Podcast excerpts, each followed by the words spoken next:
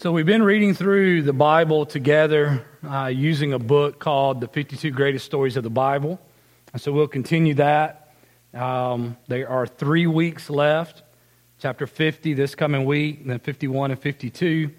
And so, what I've done with the preaching schedule is just kind of followed the book and preached um, particular texts from uh, that week's section.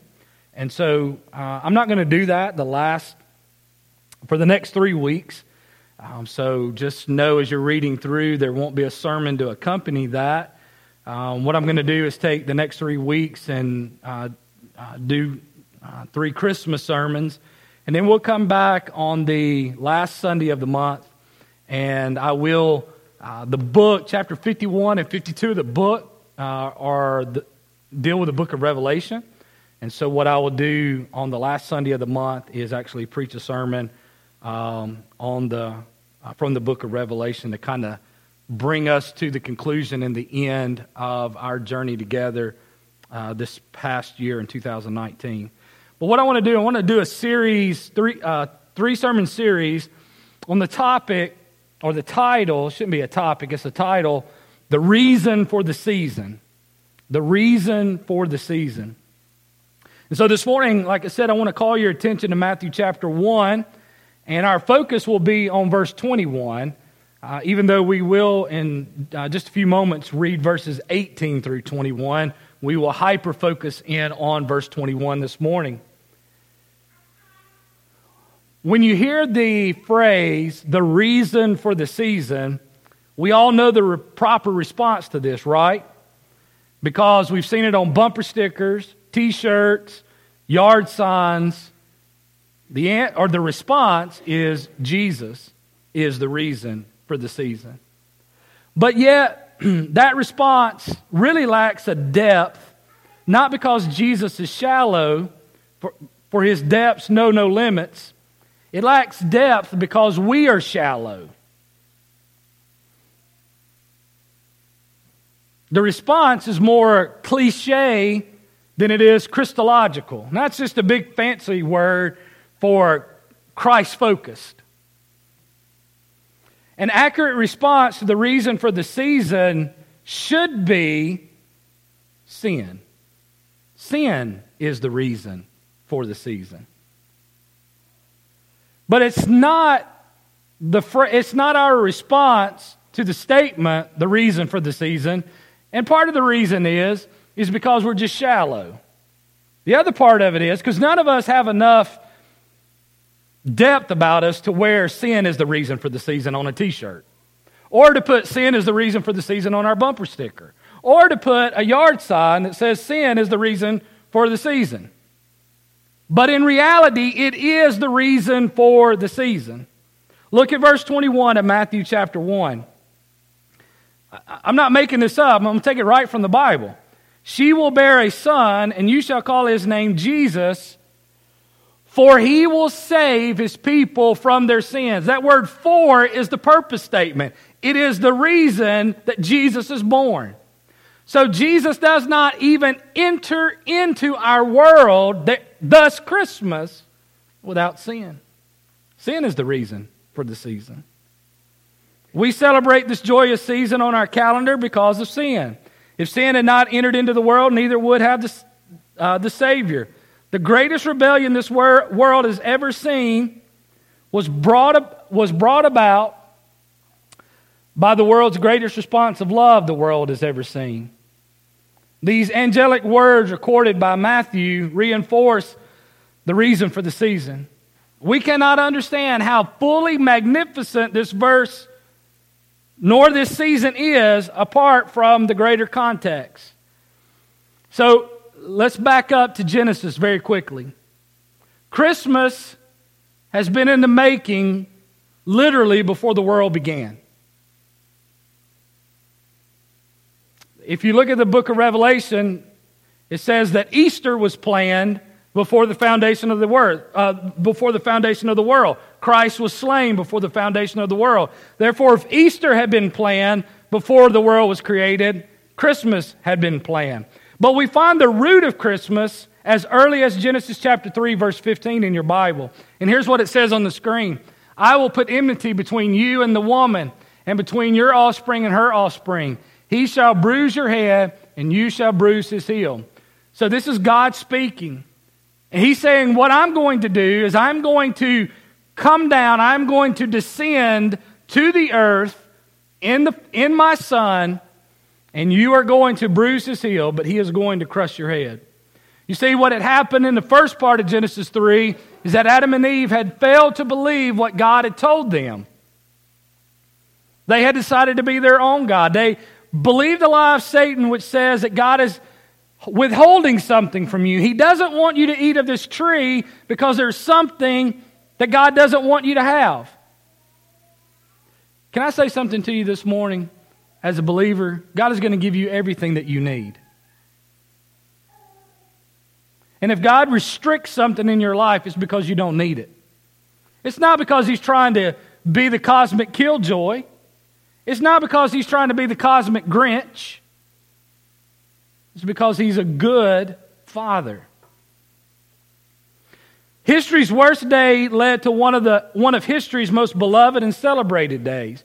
You see, if Adam and Eve doesn't sin in the garden in Genesis 3, then there is no Matthew 1. We celebrate this joyous season on our calendar because of sin.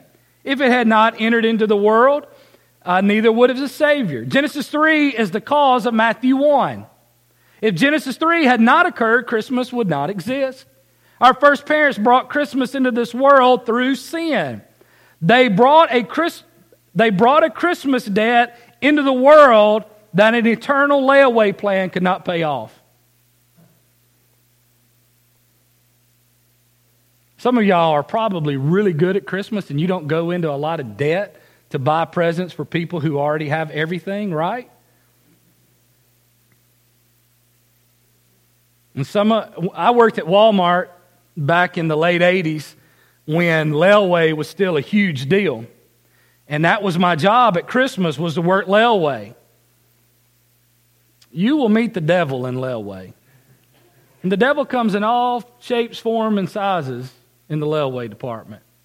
You will hear words that you didn't even know existed. And most of them don't because I got a dictionary to try to find some of them and never could find them in the dictionary. When Adam and Eve sinned, they incurred a Christmas debt that if you had all of eternity to work, you could never pay back. Christmas reminds us of sin's bitterness, but simultaneously, it reinforces God's goodness towards sinners. So let me take this moment and reinforce a foundational truth. God takes ultimate evil and brings about ultimate good. If you don't walk, if you don't leave here today with anything, you should leave here with that statement firmly entrenched in your mind. This is, this is a foundational statement that we live our entire Christianity off of. Because we live in a world of ultimate evil. And how do we live in a world of ultimate evil? Is because we know that we have a God who is of ultimate good. And he brings ultimate good out of ultimate evil. So let me say it to you this way God permits what he hates in order to accomplish what he loves. Some people ask the question, well, if God knew they were going to sin, why did he let them, why did he create them to begin with? Why did he put them in the garden to begin with? Why did he allow this horrendous event to take place? Is because God will permit what he hates to accomplish what he loves. There's a great mystery throughout Scripture. This mystery exists to remind us who God is and who we are, and for the promotion of worship, not the, not the prevention of it. Can I, can I just implore you to do something this morning?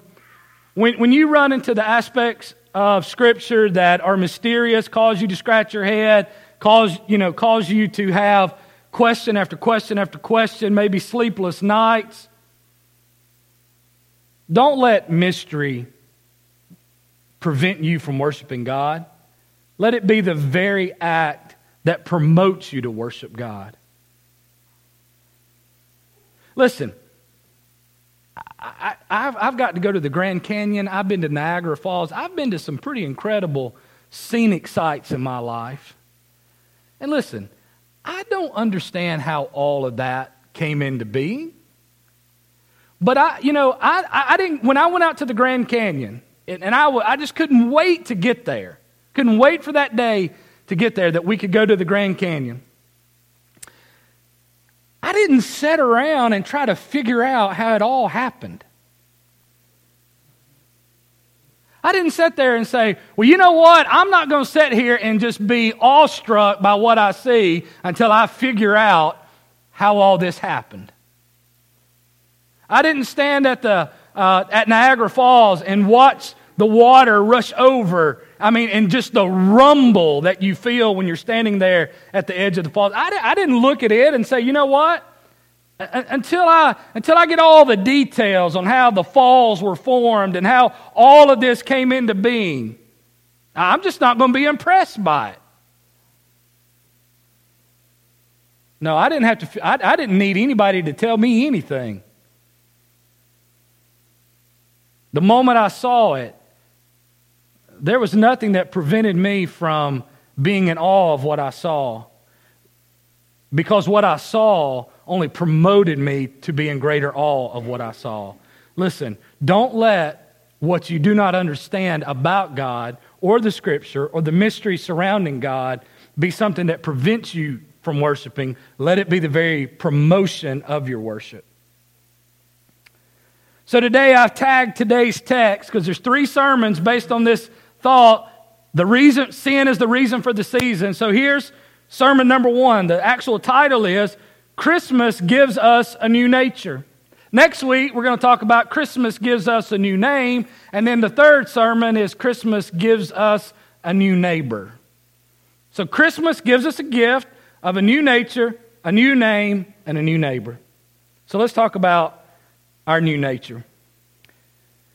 Look back at Matthew 1. Now let's, let's read the uh, verses 18 through 21. Now, the birth of Jesus took place this way. I love the word now is there. It doesn't say, and once upon a time, because that's a fairy tale. Now, real life. This really did happen. That's why the last two years we wore our green shirts that say true story on it. That's why for two years we've given a little booklet to every person that's come to our Christmas extravaganza saying it's a true story. And I'm not, we don't, we're not saying that people really don't believe that it's not a true story. They just don't believe how true the story really is. Now, the birth of Jesus took place this way. When his mother Mary had been betrothed to Joseph, before they came together, she was found to be with child from the Holy Spirit. And her husband Joseph, being a just man and unwilling to uh, put her to shame, resolved to divorce her quietly. But as he considered these things, behold, an angel of the Lord appeared to him in a dream, saying, Joseph, son of David. Can I stop right there for a second? That phrase, Joseph, son of David, I could literally preach for hours on that, that, one, that one phrase. H- have any of you ever wondered when you read your Old Testament the Old Testament was pretty much written over a 2,000 year period, took 30, it consists of 39 books, several different authors. Any of you ever wonder, okay, so pretty much from the time that God created the world until Jesus comes, according to the Jewish calendar, is about 4,000 years. Have any of you ever wondered why in the world did it take God 4,000 years to get Jesus here? I mean, could he not have expedited that situation just a little quicker? Why so long? Well, the answer to that is this guy named Joseph. You see, Joseph had to be the father of Jesus because Joseph was a son of David. He was from the lineage, the line of David. Prophecy had promised that the Messiah would come through the family of David. If you backed up, and I preached from this before, the uh, Matthew chapter 1, verse 1 through 17, it gives us the lineage of Jesus. These verses in Matthew are some of the most important and beautiful, and might I say, life changing verses in all the Bible. There are many crooked branches in Jesus' family tree. Anybody in here got any crooked branches in your family tree? Any of y'all the crooked branch? It's okay to say if you are. You're among family. The truth be, we're all crooked branches. The family tree of Jesus teaches us an important truth. I'm going to use a word my daughters use a lot. Sketchy people get into God's family. sketchy people get into God's family. There's some sketchy characters in verses 1 through 17. I mean, really sketchy people. But let me ask you a question. Aren't you glad that sketchy people can get into the family of God? I am. And you should be too, because guess what? You're sketchy. We all are sketchy. So here's what we need to walk away from this morning. Sin is the reason for the season. Christmas gives us a new nature. Write this down. I had a really good outline, but the printer would not cooperate this morning. So you're just going to have to either listen or scribble this down on a sheet of paper, ever how you take notes. Point number one this morning is we are depraved. They'll, they'll be on the screen, the points will. We are depraved. We need a new nature. Christmas gives us a new nature because the nature that we have right now is depraved. And you may say, hmm, not really sure what that means. We'll get to that in a second. But you need to write this down after that. We are depraved totally, but not absolutely. We are totally depraved, but not absolutely depraved. And you say, okay, you're going to have to help me even more now. Because I'm not really sure what depraved is. And you tell me I'm totally depraved, but not absolutely depraved. Well, here's what I mean by that. Let's work this out. Look, this first point is like the vast majority of the sermon, and then once we get past this, it, it just, I mean, it's like it's going to be over within a flash. So here, we, so listen hard here and then it makes the back it makes the rest of it go real quick okay and understandable so here's what we do not mean by total depravity that all men and women are absolutely bad and depraved as they possibly can be this inherited tendency to sin does not mean that human beings are all as bad as they could be so here, here's, here's what we're talking about total depravity total but not absolute means that we're not as bad as we could be. We're bad, but we're not as bad as we could be. And why are we not as bad as we could be? Well, here's some reasons the constraints of civil law. How many of y'all just don't do stuff because you don't want to go to jail? Huh? I mean, anybody in here ever wanted to beat the fool out of somebody? I mean, really. You just want to beat the foot. How many of you have ever been dr- driving down the road? Now, Curtis has never experienced this because he, he experiences it in other ways. But how many of you have ever been driving down the road and you just wanted to take your car and use it as a guided missile to take somebody else out?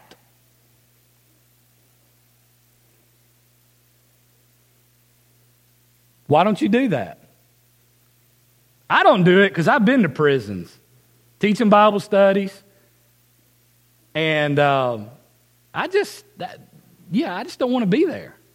I mean, I, I'll be there for Jesus on mission, but I don't want to live there.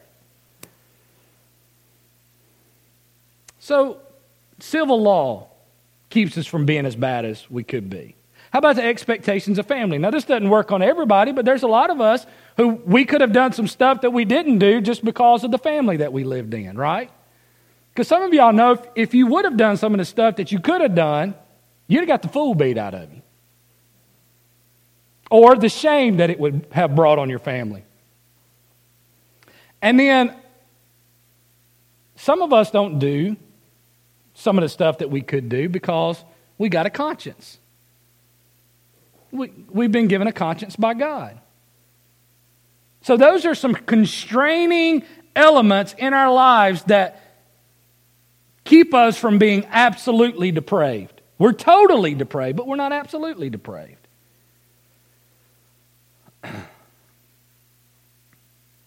Therefore, by God's common grace, that is, by his undeserved favor that is given to all human beings, people have been able to do much good in the areas of education, the development of civilizations, scientific and technological progress, the development of beauty and skill in the arts, the development of just laws, and general acts of human benevolence and kindness to others. Common grace. Okay? So we're not as bad as we could be but we're still bad. I like the way Spurgeon wrote it. This is going to come up on the screen. Spurgeon just has a way of saying things. He says, As the salt flavors every drop in the Atlantic, so does sin affect every human, I mean, every atom of our nature. It is so sadly there, so abundantly there, that if you cannot detect it, you are deceived. The venom of sin is in the very fountain of your being, it has poisoned your heart. It is in the very marrow of your bones, and is as natural to us as anything that belongs to us. So, what is he saying? He's just saying that sin permeates every fiber of our body. That's why we mean it's total, but not absolute. Every molecule, every part of the helix of our DNA is tainted with sin. This Christmas truth disarms the people who think that they can get into heaven because they're good. It also attacks the easy believism gospel that basically says uh, that you're not all that evil, you're just not all that good. You need to be rehabilitated. A lot of our salvific preaching is not a redemption preaching, it's rehabilitation preaching.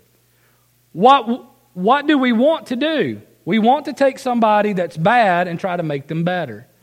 And the Bible simply doesn't teach that. The Bible is trying to teach that salvation is God raises dead people to life. God's not into rehabilitation, He's into redemption.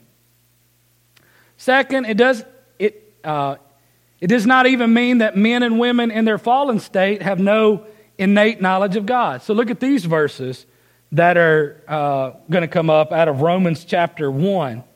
For the wrath of God is revealed from heaven against all mankind, or all ungodliness and unrighteousness of men who by their unrighteousness suppress the truth, for what can be known about God is plain to them, because God has shown it to them.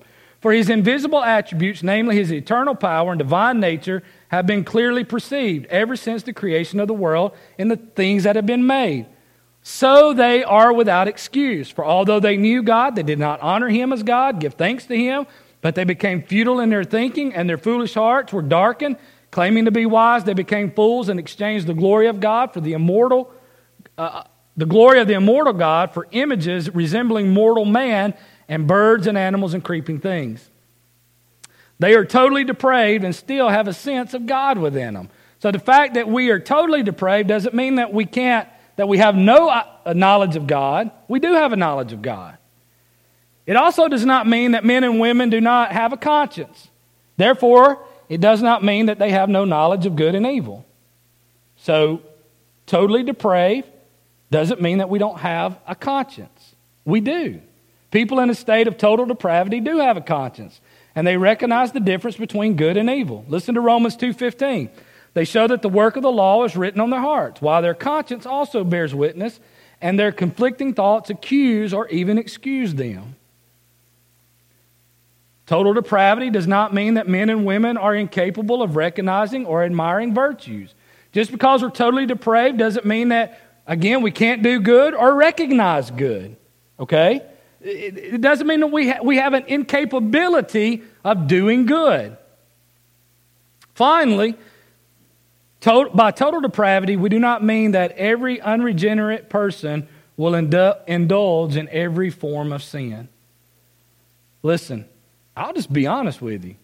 There are some people that are straight up admit eh, that admit to not being a Christian that often act more Christian than a lot of Christians that I know. Amen. Y'all ever y'all y'all met some of those people? I tell you what, some of the most generous people in this world are unbelievers. And that blows my mind. I've told you this before. I don't think there's anybody more generous than Bill Gates with his money. As a matter of fact, when he dies, he, he already has it willed that 100% of all of his wealth will be d- dispersed among, uh, among a handful of charities. Nothing being left to his children, his grandchildren, his extended family.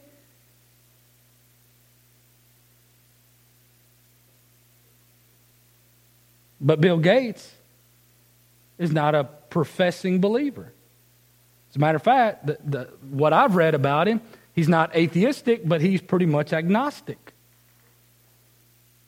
So then, ask, uh, so then, ask someone, what does it mean? Well, positively, it means that man in his fallen condition has an inherently corrupt nature, and the corruption extends through every part of his being and to every faculty of his soul and body. So there's not any part of you that's not tainted by sin. It also means that there is no spiritual good in him. Yes, there is plenty of natural good. There is a natural morality. He can recognize virtue and so on, but there's no spiritual good whatsoever. It is not just that some parts of us are sinful and others are pure. Rather, every part of our being is affected by sin. Listen, our intellects, our emotions, our desires, our hearts, that's the center of, uh, of our desires and decision making process.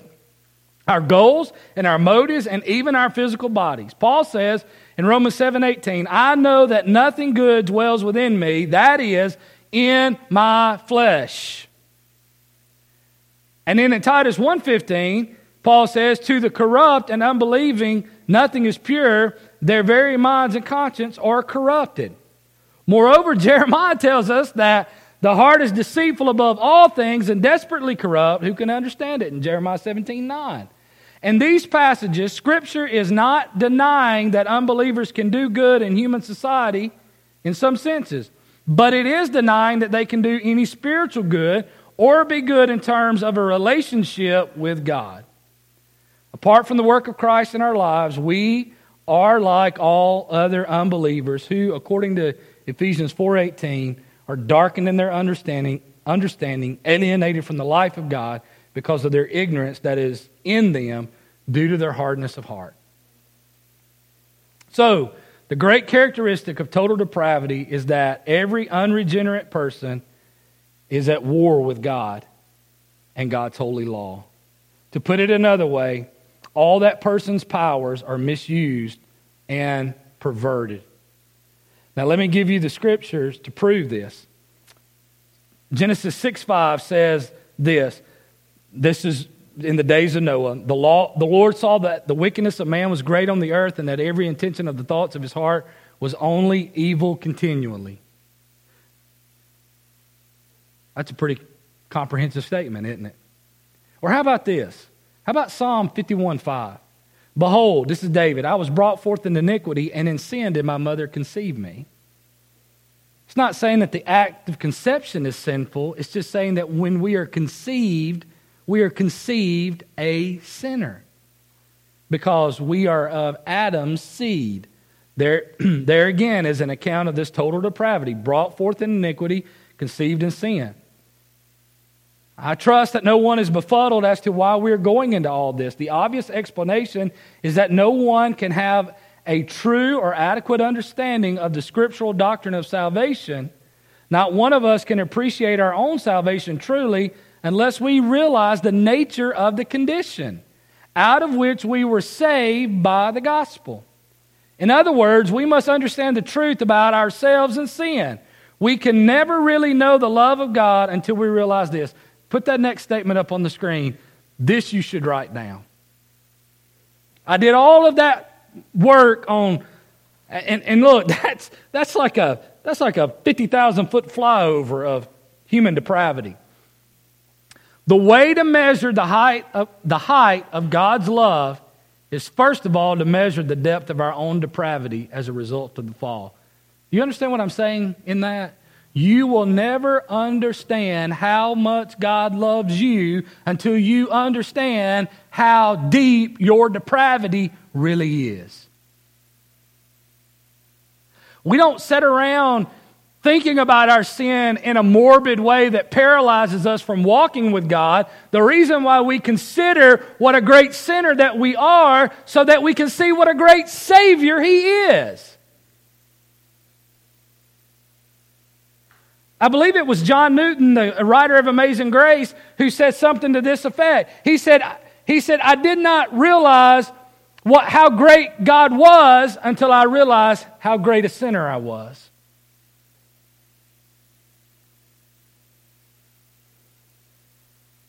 That leads me to the second understanding from this text. We need a new nature because not only are we depraved, but we are dead. We are dead. We are dead. So we are totally depraved, but not absolutely. But listen, we're dead. We have total inability. Somebody tell me a story of the last time you saw a dead person doing something. The last time you saw a dead person get up, walk around, eat, cook a meal. You don't. But why? Because dead people don't have any abilities. And obviously, this is referring to spiritual powers because we are spiritually dead. We have no ability to awaken ourselves spiritually. The Bible teaches that man is totally incapable. Again, this does not mean that he cannot perform any natural good. Of course, he can. It's obvious. It does not mean that he is incapable of civic good and righteousness, because of course he is, and history is proof. Indeed, it does not even mean that he is not capable of an external kind of religion. He is capable.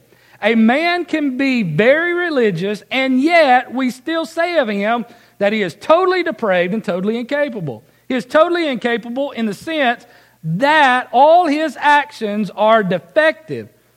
Good though they may be in many ways, because they are not prompted by a love of God and by a concern for the will and the glory of God. So, though actions may be morally good in and of themselves, they are useless because their motive is not true. We declare on scriptural authority that the human will is so desperately set on mischief, so depraved, so inclined to everything that is evil, so disinclined to everything that is good, that without the powerful, supernatural, irresistible influence of the Holy Spirit, no human will can ever be constrained towards Christ. Spurgeon said that. When we say that man is totally incapable, we mean that he cannot do any act which, is, which fundamentally meets with God's approval or which meets or which meets the demands of God's law. Romans 3:10 says this, there is no one that is righteous, not one. How about 323? All have sinned and come short of God's glory. All the goodness of the world is as filthy rags. Isaiah 64 6. All the goodness of the world is as dung and refuse and loss. Ultimately, it has no value because it cannot win God's approval or satisfy God's law. Do you get the sense that you have no ability? You, you, there's, there's, there's nothing in you that can make yourself right and, and, and good to God. By total incapability, we also mean that man cannot change his fundamental preference for sin and self. He cannot change his nature. He cannot get rid of this depravity, which I've been defining. So I go a little further. He cannot even uh, he cannot make even an approach to such a change, to getting rid of it. He can do nothing about his fallen condition, and he has no appreciation at all for spiritual truth. 1 Corinthians 2:14 The natural person does not accept the things of the spirit of God for they are folly to him and he's not able to understand them because they are spiritually discerned. Read that chapter very carefully, and you will find that the apostles' entire case is that the natural person, this person who is in the condition of the flesh, not, not only cannot change his nature, but he has no understanding or appreciation of spiritual truth. You ever wondered why you can be in a service and see somebody get saved and know that they're somebody else that's in the service who needs to be saved but totally unmoved by what they hear?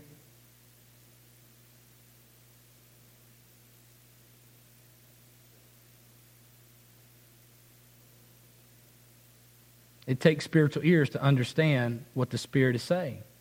And unless God gives that and grants that through salvation, then there's no way we can understand what is spiritual. Why is this? Well, Paul answers his own question in the second chapter of Ephesians, where he tells us in the first verse that the natural are dead in trespasses and sin. This is an absolute statement of inability. Let me give you some other scripture, scriptures.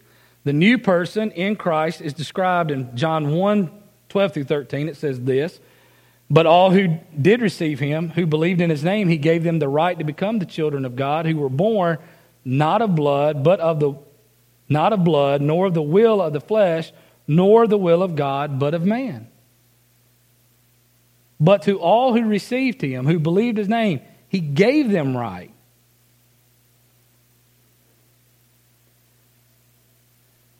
John 6:44 says, "No one can come to God except the Father that has sent him draws them." Hey, think about this for a second.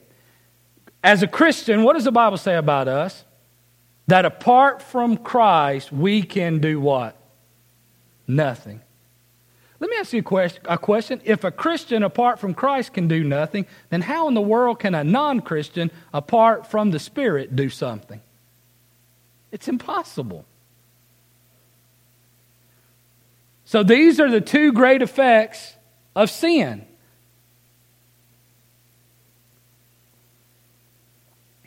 So, what are the consequences?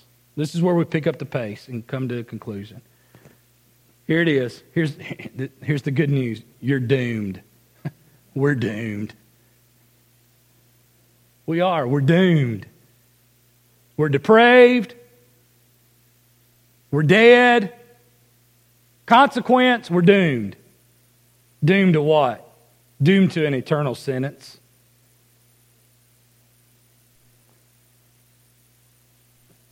To an eternal sentence. 2 Corinthians 5:10 says that we all will appear before the judgment seat of Christ. Nobody's skipping out on this, you know, nobody's skipping out on this judgment. Um, I won't, we won't read all this, but Revelation 20, 11 through 5 talks about the two different judgments. It talks that there's a, there's a great white throne judgment where all those who are Christians are judged based on their works. So those are the people that are being judged because of what they did with Christ, or excuse me, what they did for Christ. Now listen, they're not being judged in order to get into heaven. They are being judged for what they did for Christ so that they can be rewarded in heaven. They're not being rewarded with heaven, they're being rewarded in heaven. Make sense? So the judgment, okay, so if you're a Christian, you're going to get judged. You're going to get judged on your works, but that judgment is not determinative to whether you get into heaven. It's going to be determinative of what your reward in heaven is going to be. Then it goes down to say that there's a second judgment, and that judgment is the judgment of what people did with Christ. So the judgment of Christians, what you did for Christ. The judgment of non Christians, what you did with Christ. What does that mean? What did you do with him? Here's the preacher this morning, December the 8th, 2019, preaching to you the gospel. You hear the message that you are depraved, you're dead, you're doomed. What did you do with that message? Did you reject it? You must have, because that's why you're being judged of what you did with Christ. So there's a sentence that's going to be passed. Then there uh, a separation, a separation. So we are doomed to an eternal sentence. We're doomed to an eternal separation. If you don't accept Christ, then according to Luke 16, uh, 20, uh, 23 through 25, uh, this is talking about Lazarus. It says that in Hades, being tormented, he lifted up his eyes and saw Abraham. Where was he? Far off. And Lazarus at his side, and he called out, Father Abraham, have mercy on me. Send Lazarus to dip his, the end of his finger in the water to cool my tongue, for I'm in anguish in this flame. But Abraham uh, said, Child, remember that in your lifetime you received good things, and Lazarus in like manner bad things. But now he is in anguish. But now he is, but now he is comforted here, and you are in anguish. Besides all this, between us is fixed a great chasm, in order that those who would pass from here to there to you may not be able to, and none may cross from there to us. Okay? So there's an eternal separation, a sentence, a separation, and then look lastly, an eternal suffering. An eternal suffering. It said, where was he? He was in torment. This is what you're doomed to without Christ torment, crying out for mercy, just wanting him to dip his tip of his finger into the water to cool his anguish. Some people have said, Brother Jason, do you believe that hell is a literal place of fire? I don't know. But I know this it's, it's not anything less than that. I know this hell is the most awful place that's ever been created. What, to whatever glory that you think heaven is, know that hell is equally is equal. It's just on the opposite end of the scale. So as great as heaven is, hell is going to be that much worse. I don't know if it'll be literal fire, but it won't be anything less than that. So let me give you the good news. This is the actual good news. The good news wasn't that you were doomed. You're depraved. You're dead. You're doomed. But guess what? We, needed a, we need a deliverer. And that brings us all the way back to where we started. Right? Back to Matthew chapter 1. We needed a deliverer. Now, watch. Here's what we needed, needed the deliverer to do Number one, we needed him to descend. We need the deliverer to come down. What did it say? His name shall be called Emmanuel. Look, look at verse 23. The virgin shall conceive and bear a son, and they shall call his name Emmanuel, which means what? God with us. How about that? God, God the Son left the glories of heaven and came down Again, I'll say this, I'll say this till I'm no longer here. And after I leave here, I'll say it wherever I go next. There's one thing that makes Christianity radically different than all other religions in the world. And when people say that all roads lead to Jesus, you tell them it doesn't because all roads say, you know what, this is how you get to God, and here's what Christianity's different. Have you ever seen the drawing where you got God up on top of the mountain and you got all the the roads leading up to God, and people are write Mormonism, Christianity, uh, Islam. They'll write all the world's religions. It's all going to the same point. Here's what you need to do. If you see that picture and somebody says, see, everything leads to God, take where God is and draw a line straight down. And then you tell them this is why Christianity is different because nobody goes up to God, God came down to us.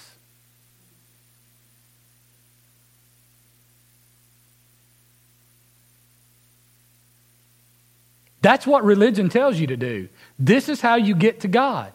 And Christianity and the Bible teaches you and me that God didn't ask us to come up to Him. He says, I'm coming down to you. Why? Because you're dead. You can't come up. Make sense? Not rocket science, is it? If you're dead, how in the world can you get up the mountain to God?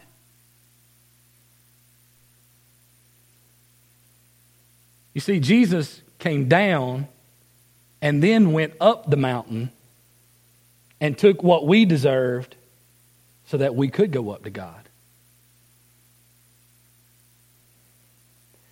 So he must descend, and then listen, he must be different. Folks, church, he's born of, he's born of a virgin. He's born of a virgin. Can I say it one more time? He's born a, of a virgin. Yes, he's like us. He's nine months in his mother's womb. He's birthed into this world just like every other human baby has ever been born into this world. He grows up just like every other human being has ever grown up. He faces every temptation that every human being that's ever been born faces, and he does it all without sin. Why? Because he's just a little different than you and I. Oh, no, he's a whole lot different than you and I are. Have y'all ever watched Superman? Man of Steel? Any of those movies? What are they always looking at Clark Kent? They're like, you know what? Clark's just a little different than us. He looks like us, he, he acts like us, but there's stuff about Clark that's just different. I, I mean, there's something about him that's otherworldly. And when you look at Jesus, you would say he looks like us, he talks, so, I mean, you know, he sounds like us, he eats like us, but he's different than us. And the reason why he's different is because he was born a virgin. He was not born of the seed of man, but the seed of woman, according to Genesis 3:15. And that makes him without sin. And then he lived without sin. And then not only did he sin, but here is my last point. So let's, let's, let's put it all together real quick. So we're depraved, we're dead, we're doomed. That's, that's, that's the reality. Okay? He descends, right? He descends. He's different. And then he dies.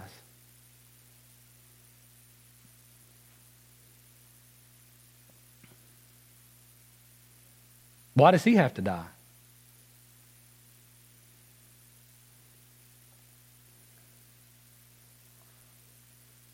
So let's go all the way back to the end, I mean, to the beginning of Genesis. Adam and Eve sin, right? Adam and Eve sin.